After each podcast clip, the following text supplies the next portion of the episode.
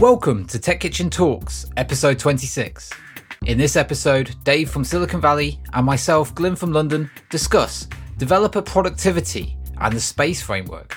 Is Reddit's approach reasonable? And other items that have caught our attention this week.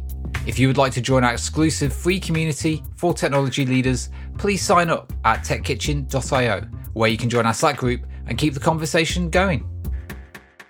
Hi again, Dave. Hey, Glyn, great to see you. Great to see you too. So, this week, I thought it'd be interesting to talk about developer productivity. I recently came across a framework I'd never heard of before called SPACE. It's an acronym. And I really like the approach. But before I actually start digging into what it is, how do you actually measure uh, developer productivity, Dave? It's extremely difficult. This problem has been going on, I think, for 40 years. We cannot find good metrics to do it and everyone is just continuing to flop around and create new acronyms and things like that. The way that it was done way back in the day, in the 90s, was that your manager would pay attention to your work. They'd look at your code from time to time. They would talk to you. They were close enough to hear feedback from the QA department and, and whoever was close to you. And they could just sort of feel your productivity. That's how I did it when I had developers working for me. And that worked pretty well and there were always some goofy metrics like lines of code written, right? And all these things for years and years. How many check ins? Remember that one? How many check ins did you do? And it never seems to end. So, in terms of this, uh, the space framework, I did hear about this. Someone sent it to me a little while ago. And in one way, it is a step forward because it does reflect some of these lessons learned over the years. It doesn't simply look for metrics that can be automated or easily counted, put into a dashboard and say yes or no. This is a very highly productive person. At the same time, it does fall into the same trap and tries to find some of those silver bullet metrics. So I don't know. I like the direction it's going, but I would say it still falls short. Don't you think that when you when you have an engineer working for you and you really feel like they have good productivity, it's because you're fairly close to what the, what they're doing. You've communicated with them a lot you understand what kind of feature flow or fixes or whatever are moving through that developer and getting the velocity, and you know that it's been successful. And then you know that they have good productivity. Isn't it just a human decision still in the end? Okay, so let me start about. I, I get asked, asked this question a lot from, especially like clients. How do you measure uh, developer productivity? How do I know what I'm getting, what I'm paying for? And it is an incredibly hard question to answer. I've actually worked in a business where they acquired another business. That CEO came into the company as like, you know, another level inside the business. And he did actually measure lines of code. And obviously, oh. his reputation amongst the engineers was just immediately shot, and no one was taking him seriously from that point onwards. Because, as we all know, if you're a good code writer, actually, it's potentially possible that the number of lines you or code you write is actually c- becoming negative because right. you're taking out code and actually improving it. Not to mention how, how easy it is to game the system with exactly, comments you know, and things like that every if statement, you know, the curly brace goes right below the if statement and you've got another line, right. you know? exactly. So it's always a very difficult measurement to make and trying to automate it against like a GitHub repository never felt like an appropriate way to do this from this for anyway. One like sort of cheating answer is to say, well, you know, you can try and measure story points. You know, if you're measuring story points, that's how how many story points your team can deliver inside a period. Obviously, we're not trying to deal at an individual level because there's there's multiple issues there. The leads are normally supporting roles, so therefore they get less done from a development perspective, but they're enablers for the rest of the business. And, you know, maybe someone's been replaced out, so therefore the story points in the team is going to be reduced. But again, it never really felt satisfying. It never really felt like a true way to understand is that an appropriate way? And the space framework, which, like I mentioned, only came across recently, I, I felt actually tried to cover all the different nuances of software development and how productivity can be hindered from each of these categories. So just by saying what is purely the output of the team, is that really productivity? If I ask the team to work over the weekend, next week their output's going to be reduced because they're going to be burnt out, you know, tired, not fresh. You know, as you and me know, when when we used to code, I used to do an awful lot of. I used to do 80 hour weeks at one point, and you know, essentially that was just because powering through. But there's a point where your output actually starts reducing even though you're adding more hours purely because your mental capacity is just not there and you need the sleep or the quality the plummets you know. Exactly you know you're taking too many hacking shortcuts or you wake up the next day look at what you did and it's rubbish you know especially the days when you used to do like uh, hacking solutions together with a pint of beer. You come back to the following day and say do you know what? I'm just going to delete all that and start again. So going through the space framework because it's an acronym, you've got satisfaction and well-being, and this, you know, this is the poor point which you just don't take into consideration of. Right. Normally, as a quick answer, you don't think about burnout, you don't think about employee satisfaction. So I think that's a great measure of one piece. You've got the performance piece, which is more around, you know, reliability, absence of bugs, even customer satisfaction when you start looking at the impact side of things. Activity now comes more towards the metrics that we were discussing before around coding, volume, which obviously isn't nice, um, whether you actually have continuous integration, deployment, Communication and collaboration is obviously a big one. If it's difficult to find documentation, especially if it's a large platform, you know, are people reviewing work to make sure quality stays there? Is onboarding time fast? And then efficiency and flow is the last one of the number of times you have to hand off in the process. Ability to have flow time, obviously, is another one. If I'm constantly, if we feel pressured, we're constantly bugging the developer going, right, is this done yet? Is this done yet? How long is it going to take you? And it takes them out of their flow. And that's what I found most interesting about this. It takes into account five different characteristics of team development that should be considered. And just trying to put this into any form of single metric is just not going to be successful because there's all these other aspects of development that is going to have an impact and help determine whether in future your engineering team is going to continue performing at a certain level or whether there's a likelihood of um, degradation or improvement. Well, yeah, I certainly agree that satisfaction well being is really important. I'm not sure the metric we put on that, but that is very important. Engineers that are bored or unhappy, they're worried about getting laid off, they don't like their manager, or whatever, they are going to be less productive. They're more likely to take shortcuts and things like that. The happy developer is a better developer. So that's the kind of thing that I think is starting to emerge. And instead of just looking at metrics, we're looking at these other things satisfaction and well being. Uh, same with communication and collaboration. That one is almost even more critical because if you're an engineer and we can measure your touch points to the product owner, to the project manager, to the to the other developers, to the BA or the stakeholders, whatever. But I think the purpose there is that the more communication and collaboration you have with your general team and stakeholders, the easier it's going to be to measure your performance down the road because now you have more people that know what you're doing, what you're supposed to be doing, what they expect it to look like, and when they expect it to be done, and what quality it should be in various ways. So now, if you're looking at the productivity of an employee, there's a lot of people you can talk to. We can have a team meeting and talk about how the whole team is delivering velocity. You can have a meeting with their direct report or their QA manager or the product owner. Everyone has a different perspective. So that communication, I think, is really what builds the foundation for judging productivity. The other ones, performance, activity, and even efficiency and flow, are kind of feeling like old school metrics. I think now it's like all right, here we go back to the old thing. I need something to measure. Lead time for changes is the one I saw as an example for the flow. How many days from when a change is requested to when it's released?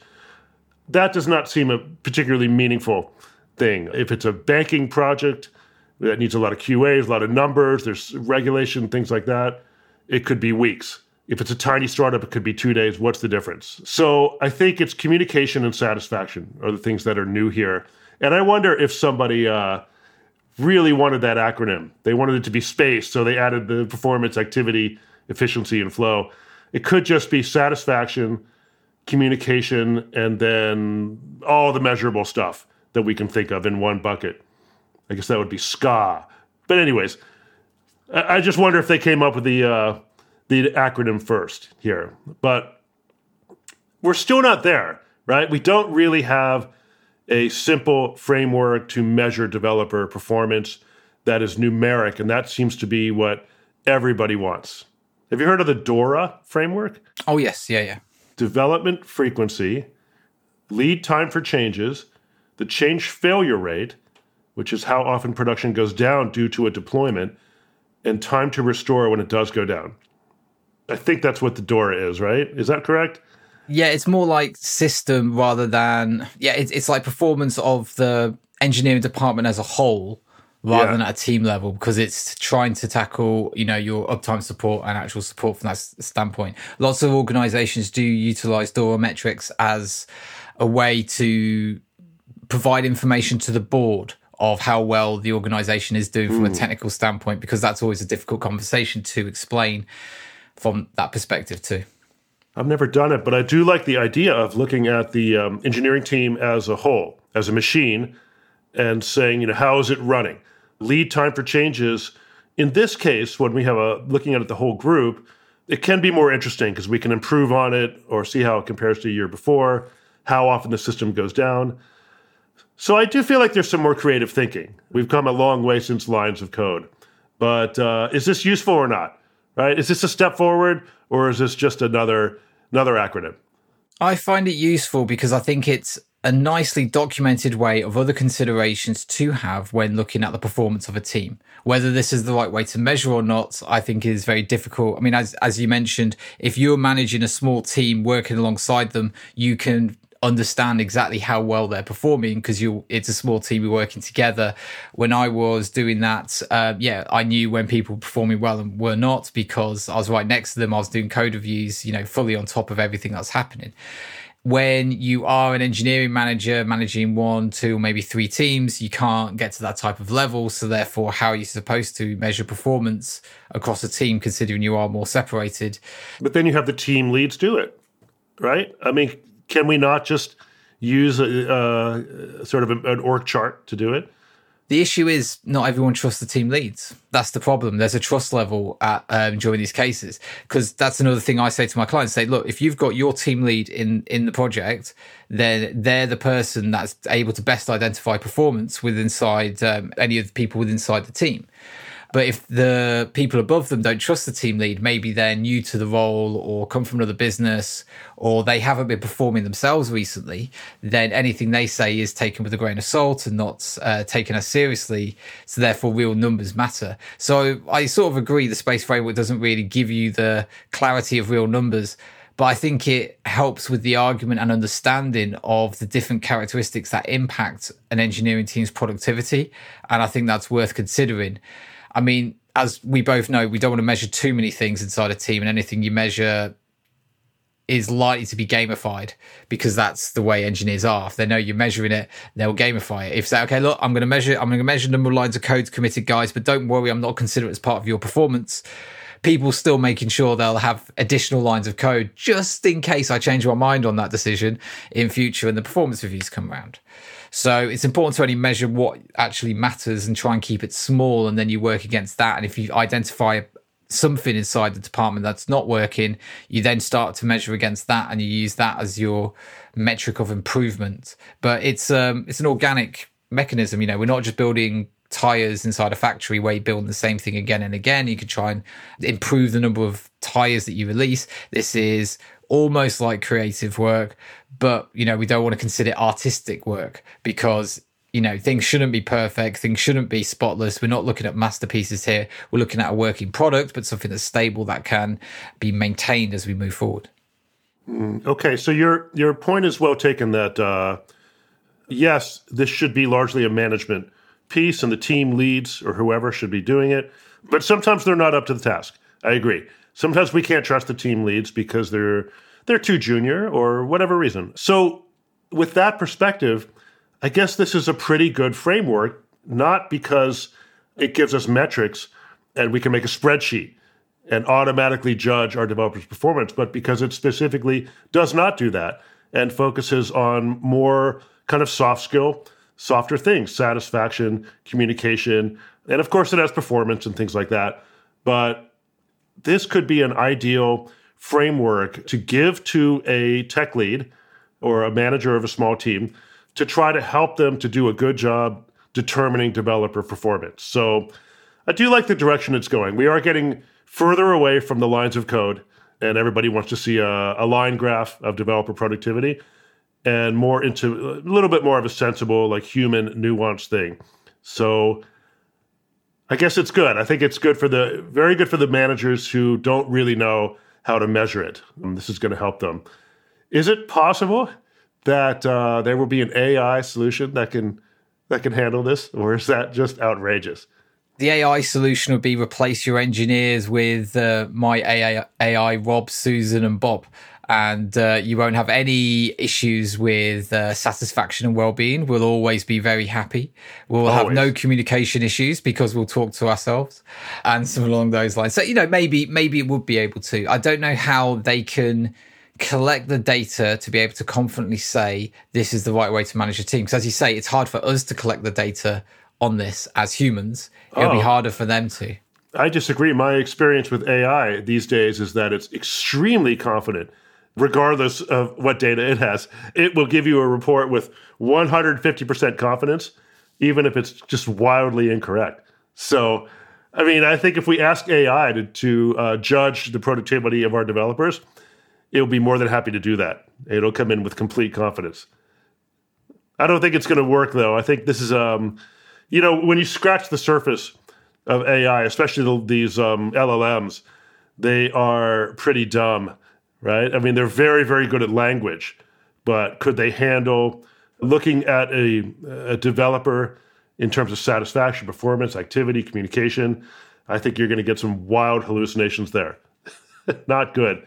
If you're fully remote, you know, communication every time there's a Slack message or video, online video call or something like that, you can measure the length of time. You can even analyze the text that's used. But yeah, I mean, look, I think a framework for like this is a supporting factor. You identify teams that do have what is considered low performance, then you could look at this to understand why. And I think that's the most important thing here. How do you know you've got a high performing team? It's not a case of it's easy to always judge that. But if you have made the decision that you don't believe the team is highly performing and there isn't good developer productivity, this is a good framework to look into the cause to solve that problem because at least it tries to cover many more aspects rather than how fast can the engineer type to be able to get out more lines or characters of code. I agree. So if we look at it that way, this is a very good step forward. We're getting away from all the metrics and lines of code. And now there are tools for people who are managing, mentoring, collaborating to try to be the best managers they can be and do a good job looking at productivity in a holistic way. So it's good stuff but I still think they might have added a few things to make the acronym work. you feel it's a bit forced? Yeah, everybody likes a good acronym, but you know, what are you going to do? So Cool. I'll tell you what, if I get some free time, I'm going to try and think of my own acronym and then try and twist a team performance uh, mindset around that so it works as well. All right, break out the, the uh, thesaurus for that one. The Glyn framework, that makes it quite difficult. What I'm going to do for why? It's too short. It's too short. Well, it's, it's, it's short and to the point, Dave. Uh, it has to be the uh, you know the the Glyn productivity and quality framework. the seventy two metrics. Okay, there's a domain I need to buy and a book I need to write. Wonderful. Okay, then. So moving on to the next story, then. Inside uh, tech news, you pretty much can't get away from Reddit. So I suppose we better just talk about it, maybe in a light sense. But I thought it's an interesting issues that's happening at the moment where Reddit started saying, right, all our APIs are now chargeable. There's been issues with the Apollo app saying it's going to cost me 20 million a year to run. I can't afford that, so I'm going to close down. There's been a load of protests inside the site with moderators uh, causing blackouts. So you can't access content. It was amazing how much that actually affected me. I was doing some searches and like, you know, not even looking at URL, just clicking on the first result and it's a Reddit result. It says, oh, we're in blackout. It's like, oh, for crying out loud. You know, you have to then start going for the cache versions and stuff.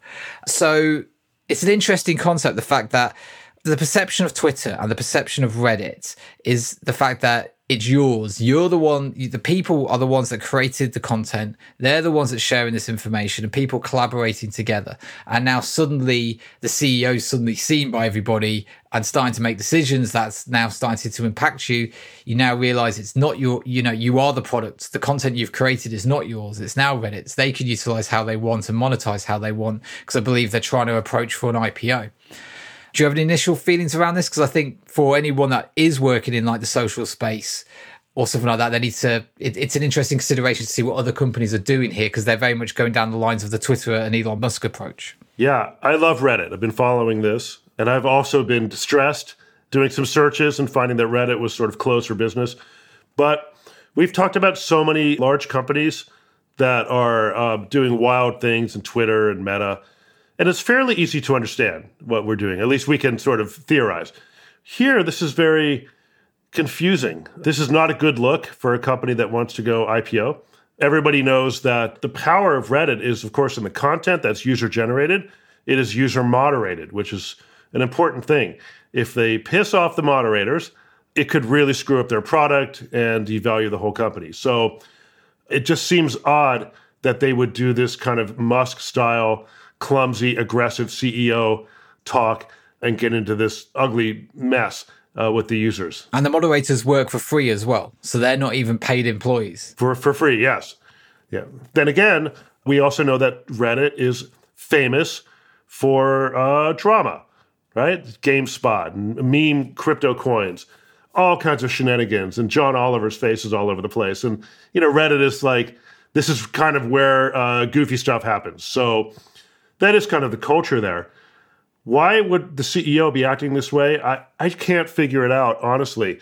It's easy to understand why they want to collapse the API. I don't think that they're just trying to monetize the API.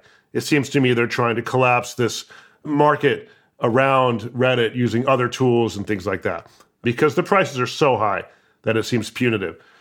And that makes sense to me. We've seen over the years that a lot of these API driven tools and clients aren't that useful. They don't drive revenue. So, okay, if they want to go uh, and clean up, make sure they own their content, keep it close, keep people from training their LLMs on it, and all of that. I get that part, but why they would do it in this kind of abusive Elon Musk style way, I don't really get it. And for that matter, why does their native app suck so much? Everybody hates it. So I don't really know what what what is this? Is it just a clumsy execution of wanting to shut down their API ecosystem, or is something else happening? Why? I think it's a bit short sighted. Essentially, closing down for the AI purpose, I think, is a very legitimate reason to start being more strict on usage of the API. A lot of value has come from the Reddit website. A lot of people, whenever they search for anything, they put in the Reddit site yeah. Reddit and then the search term to actually only search Reddit because the results are much better for them. I don't really do that. Maybe I should. Let's see what happens out of all this. I do it. You do that as well, do you? Yeah. I'm just not interested in other people's opinions. I don't buy that much stuff, to be honest, Dave. That's why I don't need to find out what Reddit's opinion on the best barbecue set is. Well, I go to Reddit so that I can tell everyone my opinion. That's that's the one they need to hear. Okay, fair enough. So yeah, so trying to limit the AI standpoint, I completely understand. As you say, their native app is poor, and you know the fact that someone has already created a better app that people prefer using it shows that there's a big issue inside your own engineering department on how they actually deliver technology. I think they're cutting off their nose to spite their face because they're coming down too heavily people are going to realize that okay if this isn't the place where my data is going to remain maybe i should move to discord or some other services. There are other solutions now. Not as well indexed if you start going to like these other types of mastodons uh, or like uh, slack type chat sites but maybe this is where it should be. So yeah and you know charging too much if your pricing point is wrong which i'd assume it clearly is if they're trying to charge apollo 20 million dollars or whatever it was a year, then it shows that your business model has a big issue here. I know that, you know, they could start charging more, pass the cost on to the customer, or start having more advertising. But that's a big jump. And if you're not doing a soft rollout, it's, I, I think again, it's just like Elon Musk seems to pave the way for brash decision making like sacking 50% of your staff. Oh i can do that. I need to do that as a business. I can sort of understand the concept but then suddenly it becomes okay so other companies start doing the same thing too. Yeah. Again with the way that they deal with the api oh elon musk can do it. He's a smart guy. I we should be able to do it as well. So i don't know. I think there's there's a lot of valuable data inside reddit and if the community doesn't want to stay with them their ipo is going to be terrible and if you don't, if you're not trying to take care of your community, especially your moderators, which are helping keep the community and the content strong, yeah. then you're only going to be going downwards from a valuation standpoint, in my opinion. Without the community, it's the it's nothing, really.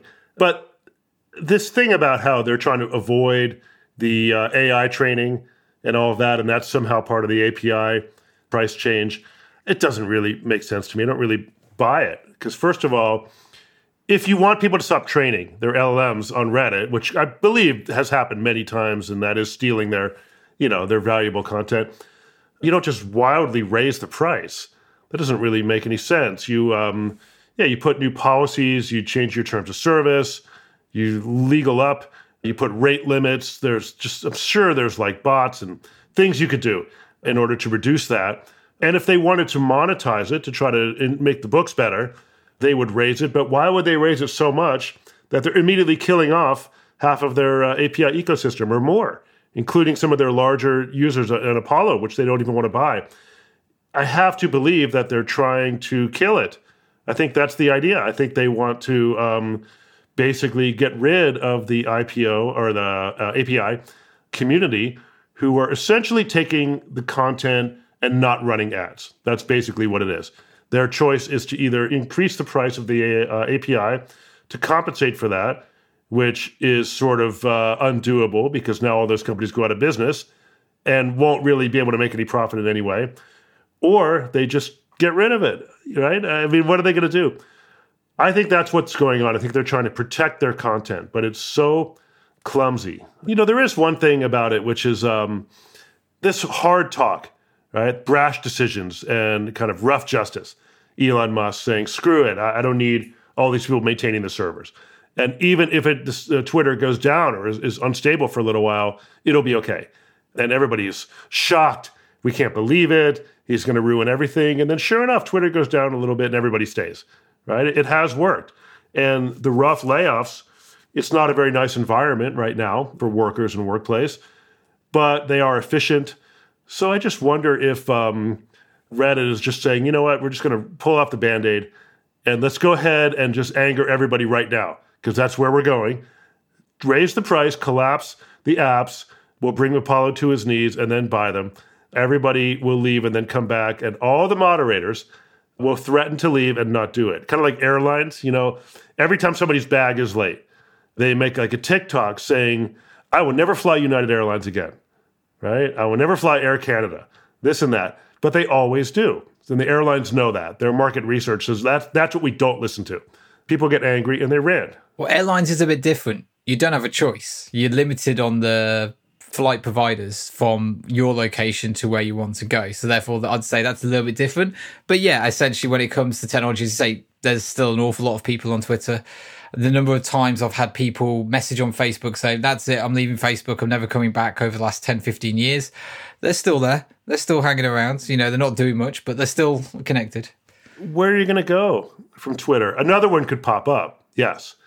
But today, yeah, if you're moderating a sub, there's a lot of people and you're having a good time, where are you going to go to start again? Discord's not quite the same. I'm not saying there's nothing else, but it is true that uh, I think people will come back. It's already happening. I think people will get bored of the protest and then they'll go back and then everything will be fine. But it's weird that Twitter has been so rough about it. It just seemed unnecessary and ungraceful. Do you think they've overplayed their hand? It sounds like they've overplayed that. It feels like they're overplaying their hand. But as you say, you know, Twitter did this thing about what 15 years ago with their APIs originally. You know, where you used to have TweetDeck and all these other things. They pulled all the APIs back as well, and Twitter carried on growing.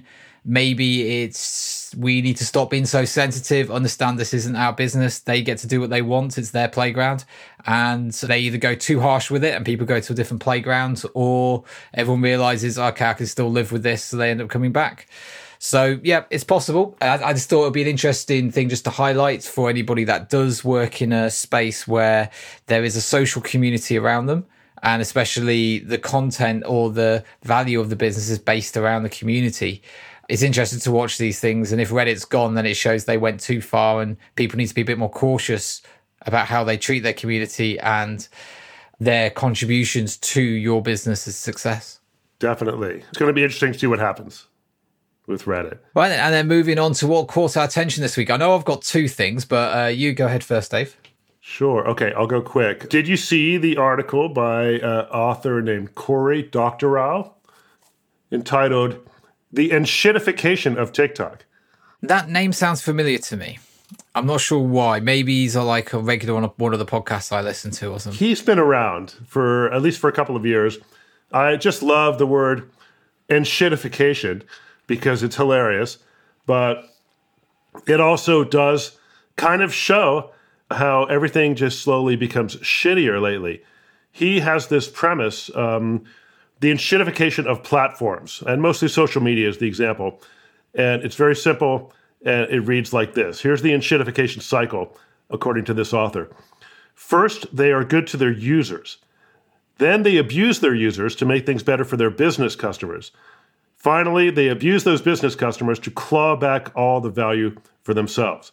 And uh, this pattern really seems to be applicable to many businesses, even with Reddit, right? They were very, very good to the users. Uh, freemium model. This is sort of the, the model we see. And everybody was moderating their subs. Everything was great. They love Reddit. And then the advertisers came in, right? All these sort of larger things happening. And the API, they're now they're abusing the users right? Trying to pull now, trying to get that value out and tighten up their ad stream, stop leaking content, and then pretty soon they're just going to start abusing everybody, trying to claw it back. You look at Google search; used to be so good, it was amazing, and now it's really a piece of shit. You, you search something on Google, and how many of the top results are ads or just something that you don't want? It just seems such a mess in there. They attracted the users, everything was great, and then everything was great for the advertisers. Now it sucks for both. They have a monopoly on both, and they're bleeding everybody dry. Amazon, very similar. TikTok, for sure. This um, cycle, I think, is very, very interesting. In some ways, it's very simple, but another way, it's like, yeah, here we go. We bring in the users. We call it the freemium model. Bring in the users. Once we have critical mass, now we can attract the business users and once we have critical mass there, we have some type of a monopoly on something. And then we just bleed everybody dry and, and shitify the platform. And then we hope that everyone is stuck. And if they're not stuck, we're sunk. But if the next best thing is Mastodon, then everything is okay. And that is the enshittification process. I like saying enshittification. I encourage you to say enshittification. Give it a try right now. Enshittification. How did that feel?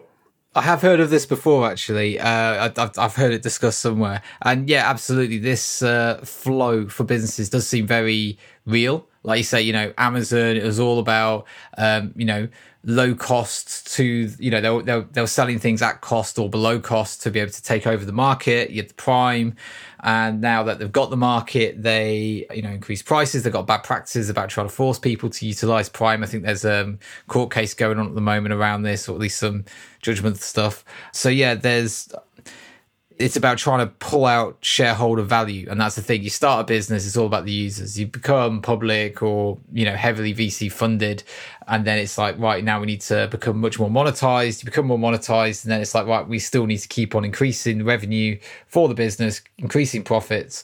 And it's the natural end game for the business to be done for because you can't keep on growing. You have to at some point you can have to downgrade the experience for some for one of the parties in those circumstances. And normally it's the users because they are the product. If you're not paying for the product you are the product. And that's exactly what happens with you know amazon. You're not paying for amazon you're paying for the service for the products that you're purchasing only in prime world. Facebook instagram tiktok again you are the product. Yeah and this cycle seems to be really pertinent to online businesses. Because if you open a restaurant or a shoe store you're trying to satisfy your audience, you know, keep your market, compete, and have good products and satisfaction. But that is not really what the enshittification cycle is. It's not about that. So it's a cautionary tale. It makes it hard to understand how Reddit would go public. Who's going to lead that? Right? It's not working out for Twitter. It's not really working out for anybody right now. Um, now that the enshittification cycle is so kind of transparent and blatant, what does that mean? What's the long term view for a company like Reddit that's going to go public, are they going to be able to hold that moat around them? Because if they don't, they're screwed. And I mean, they'll implode. It'll be over. Like in six months, their revenue could just take a, a big shit. So I think enshittification is something that affects us all, and we should all talk about it uh, and use that word frequently. Enshittification. Say it twice a day. And from uh, my side, essentially, the first thing I just want to raise is something we discussed in the last podcast about the Google domains with them adding the new um, the new domain structures of like .zip and .mov MOVs. They've now axed it and they've sold it to Squarespace. So, you know, essentially, you were asking the question, why would they do this, Dave? I think your answer is now clear. They obviously needed to show they had more growth opportunities. They added a couple more top level domains so they could up the price for Squarespace. But why would they do that? what the what the hell happened? That was their strategy was to to punch it up to make it more interesting for their big juicy sale to Squarespace. I can't understand any of this. What was the point of all this? It's the only reason I can think of, Dave, as in aha moments of they obviously why would they do it if they're planning to sell it anyway? It must be just purely to for some agreement. You know, maybe one of the interns wrote the contract and wrote the numbers down wrong of how many top level domain names they're in control of, so therefore they had to quickly add five or six more. Okay. Do you remember the scene at the end of uh, Indiana Jones, the Raiders of the Lost Ark, where they took the Ark and they put it in that giant warehouse of secured artifacts at the very end. Do you know what I'm talking about? It's been years since I've seen. It. I can't. I, I remember the ball being chasing him. There was a huge warehouse where sort of world relics and, and important things that just couldn't be handled by society were just put there to stay forever under lock and key. And I feel like Google just has a big warehouse somewhere where all of their misadventures and abandoned projects are piling up. in uh, Stadia is there, and, and Google Glass is there, and all of the others, all the permutations of chat and meet, and duo, right? And um, so I don't know. Google's just sort of famous for this now. They go on many adventures. This one, I can't imagine that the whole point of this was to sell it to Squarespace. I doubt that this was a financial winner for them. Maybe they put in the dot move and dot zip and then realized, oh shit, we don't want to be involved in this and sold it off. But I'm going to chalk it up to Google shenanigans. Google doing spitballing and doing weird things because they have enough money to do whatever they want. And it's just an adventure. I don't know what happened, but um, good riddance.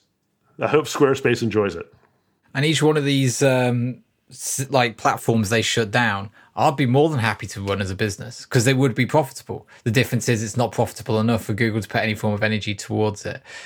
Okay, cool. And my last one is I'm not sure if you've seen this, but uh, Elon Musk and Mark Zuckerberg have agreed to a cage fight with each other.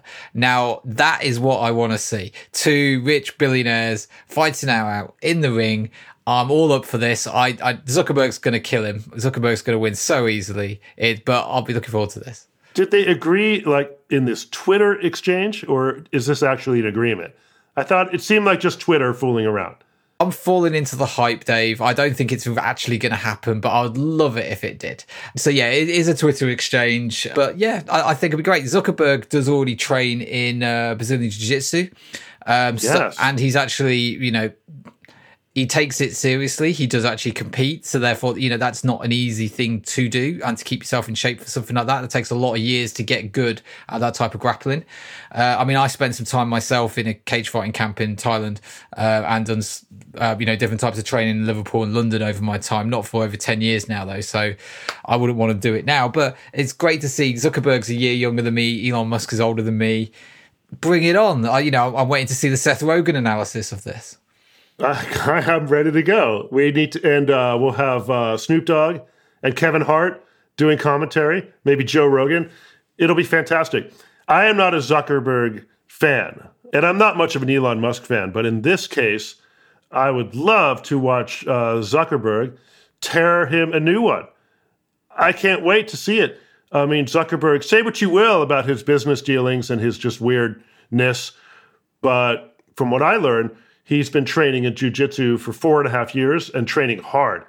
And recently he started doing competitions at sort of a medium level. He didn't try to jump into the big leagues, but his performance was very promising, according to some fairly knowledgeable people that said, you know, he, he's actually moving along and has promise, and it's not impossible that he could be, you know, a player. So, and he is younger and in much better shape who wouldn't want to see Elon? You know, he, he sleeps in the factory sometimes. You know, he, he's managing what four, five, even more businesses than that. There's no chance he's going to have the time to dedicate to training. You know, he doesn't even dedicate time to sleeping enough. So no, I don't see him getting no in shape to be able to offer a decent competitive aspect to the fight. It'll just be a destruction from Zuckerberg. I know I'm all up for paying money to watch this, Dave. I wouldn't normally pay money, but oh. right here, I'm saving up right now for whatever this ticket costs. How much Dogecoin will it cost me to watch this? If I can see Elon Musk just get clocked in the face and stagger around and then fall down, I'll be so happy. It'll be fantastic. And I really wouldn't mind watching Zuckerberg be torn apart too, but I don't know. I mean, uh, he he has sort of earned the right to be in the cage. He's been training. Let him have a go. Musk even accepting it on Twitter. It's the same thing about how he's so loose with his words. I think that's the reason he owns Twitter. It's because he was just fooling around saying stuff, and then all of a sudden, the next thing you know, he's stuck in this deal. Now he owns Twitter. You're contractually committed now. yes. So if he bails out even now, if he makes a joke, it's just not going to happen I think he's going to be criticized even for that. But do you think it's possible that they might actually get into the cage? No, I don't think so. I'd love it if it did. It'll be it'll be really entertaining. I mean, look, there's both aspects. You know, you can you can respect how successful they've been throughout their career. As a techie myself, who's done f- some forms of martial arts, not at a serious level, I think it's a good thing to promote for people in our industry to stay fit, to stay healthy, yeah. Um, and yeah, essentially you know, Elon Musk is always going to come out with some good trash talk.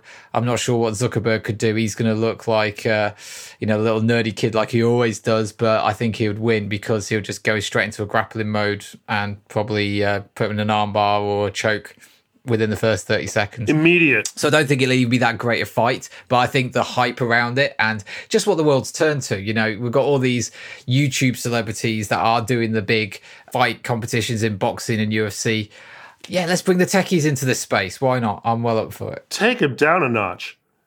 I can't wait. I want it to happen.